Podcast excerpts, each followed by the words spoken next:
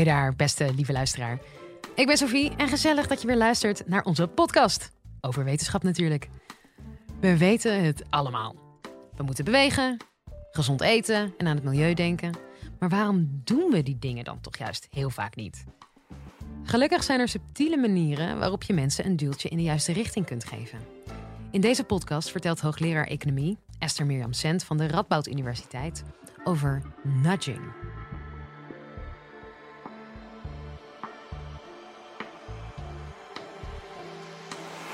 Live vanuit Club Air is dit de Universiteit van Nederland. Wat zou het toch fijn zijn als we allemaal wat minder energie zouden verbruiken? Bijvoorbeeld door wat korter te douchen. Wie van jullie denkt, nou, dat uh, doe ik al heel vaak, korter douchen, want dat is goed voor het milieu. Uh, we hebben vaak hele goede voornemens om energie te besparen, maar van die goede voornemens komt niet altijd veel terecht. Wat doet de overheid dan? De overheid probeert ons een duwtje te geven zodat we het wel gaan doen. Dat kan een financieel duwtje zijn, bijvoorbeeld met subsidies.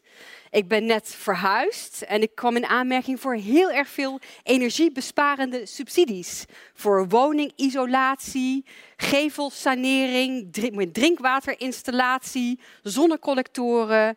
Uh, nou, geweldig hoe de overheid probeert om mij financieel te subsidiëren en daarmee uh, de, het klimaat een beetje te verbeteren.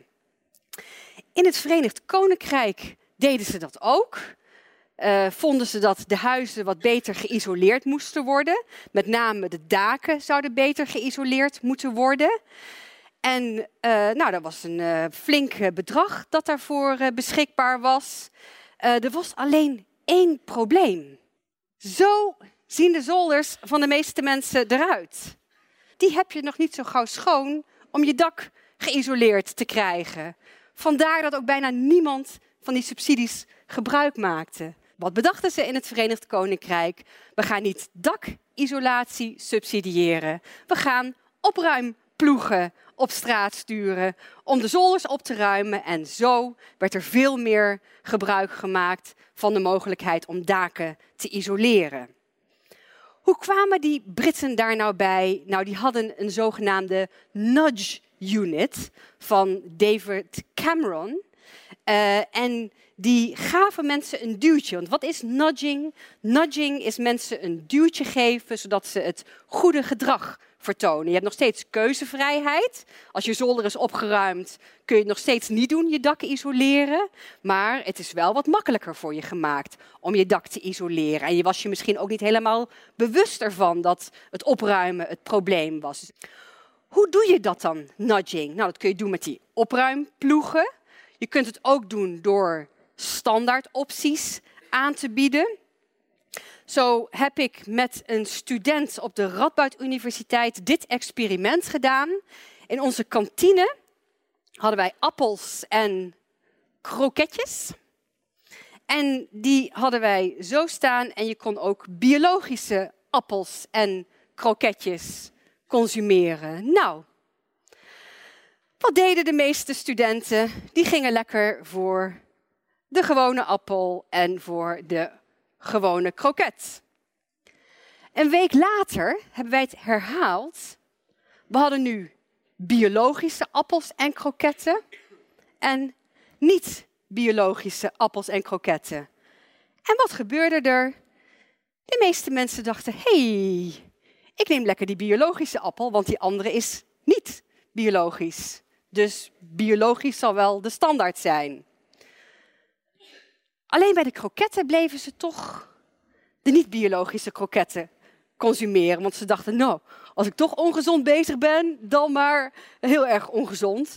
Dus daar werkte de nudge de goede kant op niet. En hoe werkt die nudge dan? Je kiest wat de standaard is. De standaard is gewoon, of de standaard is in één keer biologisch. Kun je ook met wat bekers doen. Ik had een beetje dorst uh, voordat ik hier uh, college kwam geven. En uh, ik kwam in een koffiebar en ik kon een small, een medium of een large nemen. Wat doe ik dan? kies ik de medium. Kom ik nou morgen in een andere koffiebar en staat er in één keer een extra large en is deze small verdwenen? Ja, dan denk ik toch dat ik maar de large ga nemen. En ik ben niet uitzonderlijk, de meesten kiezen toch wat we denken dat de standaard is. En dat is de middelste. Een andere manier waarop we ons gedrag kunnen beïnvloeden is door de manier waarop we opties presenteren. De Economist heeft daar een mooi experiment mee gedaan. Je kon een abonnement krijgen digitaal, 59 dollar. En je kon een abonnement krijgen digitaal plus in papier, 125 dollar. Wat kozen de meeste mensen? De meeste mensen kozen het digitale abonnement. Goedkoper. Waarom zou je het nog papier lezen als je tegenwoordig alles digitaal doet? Maar vervolgens werd er een optie aan toegevoegd. De digitale kostte nog steeds 59. Dat was wat voorheen de meeste mensen kozen. De digitale met papier kostte nog steeds 125 als voorheen. Maar nu kun je ook voor 125 de papieren versie kiezen. En wat deden nu in één keer de meeste mensen? Die kozen digitaal plus papier. Terwijl het eigenlijk niks verandert. Die twee keuzes had je voorheen ook. Maar voorheen dacht je, nou, ik kies voor digitaal lekker goedkoop. En nu denk je, ik kies voor digitaal plus papier, want dat is lekker goedkoop. Maar de prijs heb ik niet veranderd. Je kunt ook iets doen aan de toonzetting. Je kunt eerst het duurste product aanbieden en daarna heel snel een goedkoper product. Dan denk je bij dat goedkopere product, nou, dat valt eigenlijk best mee. Als je referentie een mega dure televisie is, dan is een reguliere televisie, nou, dat eh, is helemaal niet zo uh, kostbaar. Het best te betalen in één keer. Je kunt ook een spelelement inbrengen om mensen een duwtje te geven. Dat doe ik met mijn kinderen. Als het bedtijd is, zeg ik wie het eerste boven is. Nou, dat uh, werkt heel erg goed. Dat werkt veel beter dan wanneer ik een dringend appel doe op hun noodzaak tot heel erg veel slaap te nuttigen. Um, wederkerigheid helpt. Als je iets gratis krijgt, dan denk je ja, daar moet ik toch iets voor terug doen. We kunnen de fysieke omgeving aanpassen. Uh, als er groene voetstappen in de richting van een prullenbak gaan, dan blijkt de hoeveelheid zwerfafval met 46% te dalen. Herentoiletten op Schiphol, die waren nogal smerig. En de schoonmaakploegen konden er maar moeilijk tegen aanpoetsen. Wat is er toen gebeurd? Ik zie al een aantal heren lachen, die hebben het misschien al wel eens meegemaakt. Ik heb er alleen maar van horen zeggen natuurlijk, ik heb dat nooit gezien. Maar wat is er gebeurd? Er is een klein vliegje gemonteerd in het urinoir. Uh, en dan mikken de heren toch net iets beter. En zo'n vliegje, zo'n stickertje, kost maar 1 euro. Uh, dus het is ook nog eens een keer een hele goedkope oplossing om te zorgen dat de toiletten wat minder smerig zijn. Je kunt ook uh, gebruik maken van het feit dat we ons laten beïnvloeden door anderen rondom ons. Uh, als je wil als hotel dat je gasten minder vaak hun handdoeken gebruiken, kun je er een kaartje neerhangen zou u alstublieft uw handdoek nog een keertje willen gebruiken, want dat is zo goed voor het milieu? Nou, wie van jullie gaat dan nog een keer de handdoek gebruiken? Het hotel, in plaats van dat kaartje, vriendelijk verzoek, eh, wilt u het nog een keertje gebruiken, goed voor het milieu, zeggen ze. De persoon voor u vond het milieu zo belangrijk dat hij de handdoek wel vijf keer heeft gebruikt. En gemiddeld gebruiken gasten in dit hotel de handdoek ook vijf keer. Wie gaat er dan de handdoek nog een keer gebruiken? Jee, kijk, we zijn heel erg beïnvloedbaar. We zijn heel erg gevoelig voor onze sociale omgeving. Ook als je huishoudens een briefje in de bus doet en je zegt, uw energieverbruik is boven gemiddeld. En je zet er ook nog eens een keer een sip smiley bij. Dan gaan mensen op korte termijn 8% minder energie gebruiken en op lange termijn 6% minder energie een aantal voorwaarden. Je moet dan wel energieverbruik belangrijk vinden en uh, het milieu belangrijk vinden. Uh, de sippe smiley moet erbij staan. En je moet het natuurlijk niet sturen naar mensen die minder dan gemiddeld energie gebruiken, want die gaan dan misschien wel meer energie gebruiken. En dat is niet helemaal de bedoeling. Op vergelijkbare wijze kunnen we ook genudged worden om korter te douchen, wat toch niet heel erg gebruikelijk is, zoals ik aan het begin heb gemerkt. Waarom werken die sociale normen nou zo sterk? Die werken zo sterk omdat ons brein een fout signaal geeft als we iets doen wat afwijkt van wat anderen doen. Dus uh, en dat is eigenlijk vergelijkbaar met een fout signaal dat je krijgt als je per ongeluk het verkeerde knopje in de lift induwt. Of als je per ongeluk iemand de verkeerde naam geeft, of de verkeerde naam uitspreekt voor iemand. Dan krijg je een fout signaal. Maar ook als je niet conformeert aan een sociale norm, krijg je een fout signaal in je hersenen. Daarom ben je zo gevoelig voor sociale druk. Je bent niet altijd gevoelig voor sociale druk. Als je niet kunt identificeren met anderen, werkt het helemaal niet zo sterk. Of als die norm je helemaal niks kan schelen. Je denkt, ja, kan mij wat dat iedereen vijf minuten doucht. Ik vind het zo heerlijk. En ik heb het echt wel nodig. En mijn haren, ja, voordat ik daar eens een keertje klaar mee ben. Nou, dan ben je daar niet gevoelig voor. Soms werkt een nudge ook averechts. Zeggen we, roken is ongezond. Dan denken de jonge lui, en ik hoop niet jullie hier. Nou, roken is lekker stoer.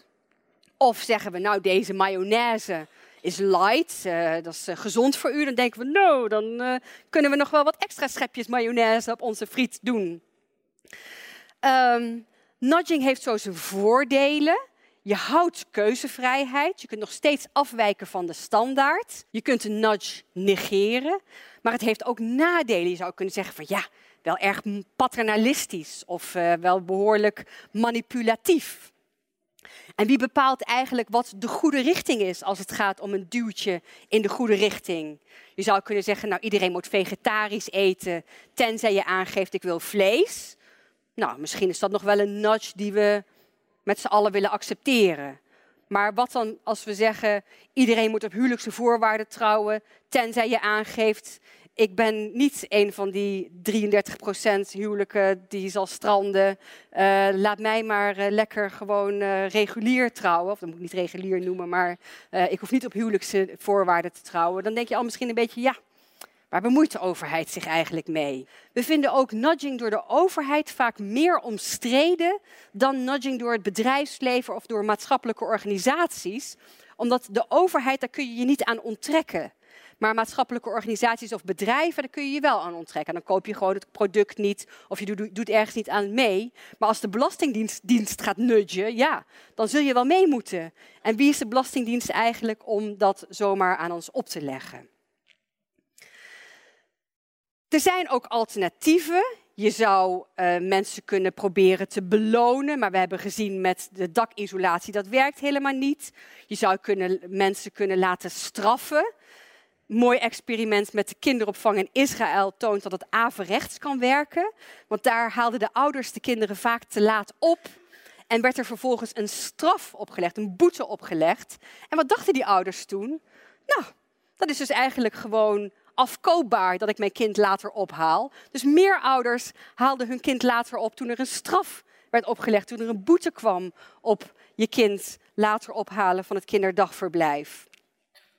Soms helpen financiële prikkels wel. Zo blijken rokers gelukkiger te worden van hogere accijnzen. Dat heeft te maken met het feit dat ze zo weinig wilskracht hebben.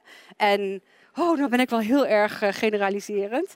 In het algemeen wil je wel stoppen, maar je denkt, lukt maar niet hogere accijnzen blijken dan te helpen, worden rokers gelukkiger van. Maar heel vaak werken financiële prikkels niet. En dan zijn nudges een heel fijn alternatief.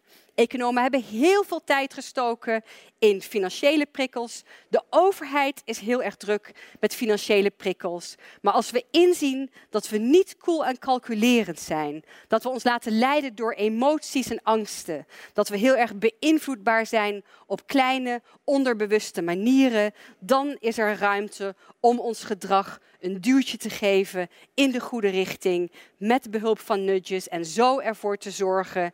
En zo kom ik weer terug bij de vraag die ik aan het begin van het college heb gesteld.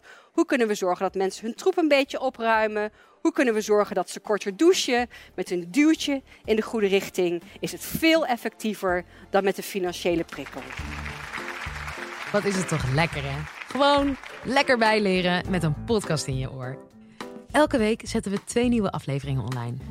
Volgende keer een college over wat wetenschap nou eigenlijk is. Ik ben Sophie. Graag tot dan.